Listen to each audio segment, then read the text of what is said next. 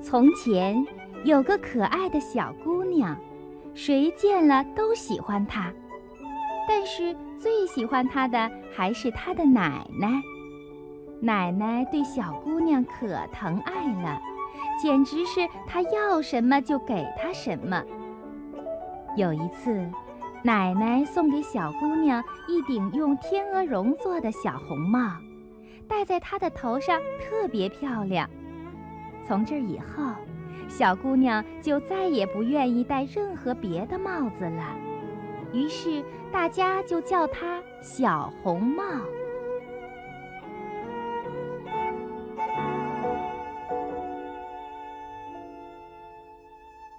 有一天，妈妈对小红帽说：“来，小红帽，这里有一块大蛋糕和一瓶葡萄酒，快给奶奶送去。”奶奶生病了，身子很虚弱，吃了这些就会好一些的。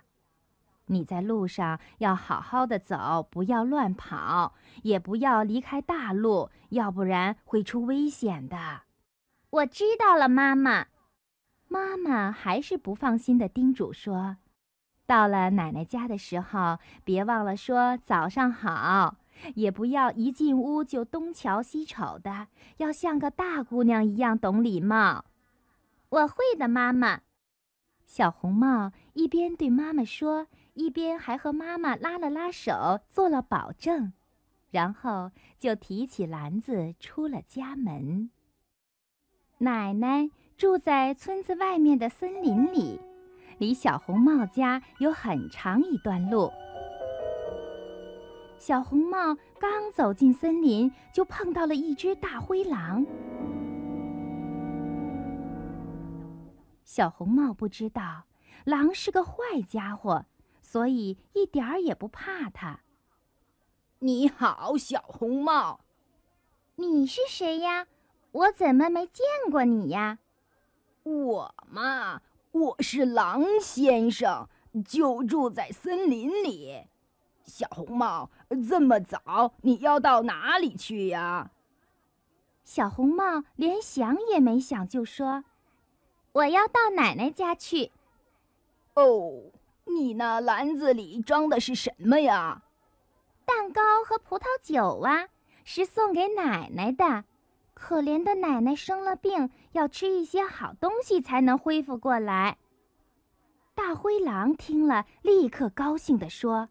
呃，你奶奶家住在哪里呀？小红帽说：“就住在前面的林子里，她的房子就在三棵大橡树下，房子外面还围着核桃树篱笆呢，你一定知道的。”大灰狼在心里盘算着：“嗯，这小东西细皮嫩肉的，味道肯定比那老太婆要好吃。”嗯，我要好好算计算计，呃，让他俩都逃不出我的手心。于是，大灰狼陪着小红帽往前走了一会儿，就说：“嗯，我说小红帽，你看周围这些花多么美丽呀，干嘛不回头看一看呢？啊，还有这些小鸟，它们唱的多么动听啊！你大概根本没有听到吧？”林子里的一切多么美好啊！而你却只管往前走，就像是去上学一样。小红帽抬起头看了看，只见阳光在树叶间来回跳荡，美丽的鲜花在四周开放，还有小鸟在树枝上不停地唱啊唱。小红帽心想：“是啊。”也许我该采一把鲜花送给奶奶，让她高兴高兴。现在天色还早，我不会迟到的。想到这儿，小红帽就离开了大路，走进林子去采花了。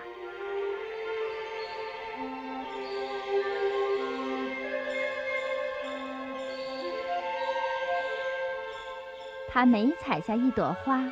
总觉得前面还有更美丽的花朵，就又向前走去。结果一直走到了林子深处。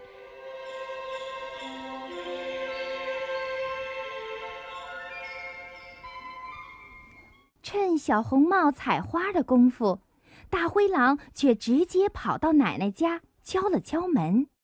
是谁呀？大灰狼赶紧装成小红帽的声音说：“啊，是我，小红帽。奶奶，快开门吧，我给您送蛋糕和葡萄酒来了。”奶奶一听是小红帽，非常高兴。哦，小红帽，我的好孩子，你拉一下门栓就行了。我身上没有力气，起不来。大灰狼按照奶奶的话拉起了门栓，门果然开了。大灰狼二话没说，就冲到奶奶的床前，把奶奶吞进了肚子。然后他穿上奶奶的衣服，戴上奶奶的帽子，躺在床上，还盖上了被子。这时候，小红帽还在林子里采花呢。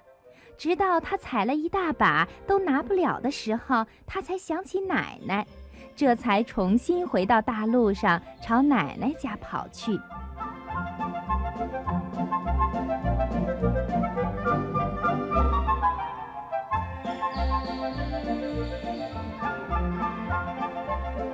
到了奶奶家的时候。小红帽看到奶奶家的屋门敞开着，他感到很奇怪。进了屋，也感到跟以前有点不一样了。他心想：平常我那么喜欢来奶奶家，今天怎么这么害怕？于是他就大声叫道：“早上好！”可是没有听到奶奶回答。他走到床前，拉开被子。只见奶奶躺在床上，帽子拉得低低的，把脸都遮住了，样子非常奇怪。哎，奶奶，你的耳朵怎么这么大呀？为了更好的听你说话呀，我的小乖乖。奶奶，你的眼睛怎么这么大呀？为了更清楚的看你呀，我的小乖乖。嗯奶奶，你的手怎么这么大呀？可以更好的抱着你呀，我的小乖乖。哦，奶奶，你的嘴巴怎么大得很吓人呀？可以一口把你吃掉啊！说着，大灰狼就从床上跳起来，把小红帽吞进了肚子里。大灰狼吃饱了以后，就又躺到了奶奶的床上，睡起了大觉，而且打起了很响很响的呼噜。这时候，一位猎人碰巧从屋前走过，他心想：“嗯，这老太太的呼噜打得好响啊！不行，我得进去看看，她是不是出什么事儿了。”猎人进了屋，来到床前，突然发现躺在那里的竟是一只大灰狼。你这大坏蛋，我找了你这么久，真没想到在这里找到了你。说着，猎人端起了猎枪，准备一枪打死他。可他又一想，这只狼很可能把奶奶吞进了肚里，奶奶也许还活着。于是猎人就收起了猎枪，拿起一把剪刀，把大灰狼的肚子剪开了。他刚剪了两下，就看到一顶红色的小帽子。他又剪了两下，小姑娘就从狼的肚子里跳了出来。哎呀，真把我吓坏了！狼肚子里真不好受啊！接着。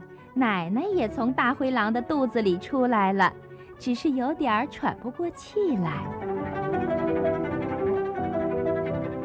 小红帽赶紧跑出去，搬来了几块大石头，塞进大灰狼的肚子里。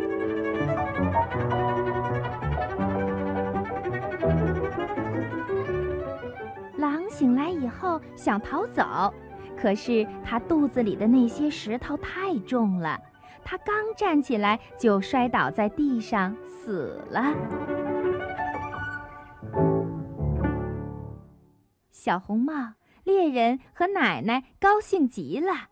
奶奶吃了小红帽带来的蛋糕和葡萄酒，精神好多了。在回家的路上，小红帽心想。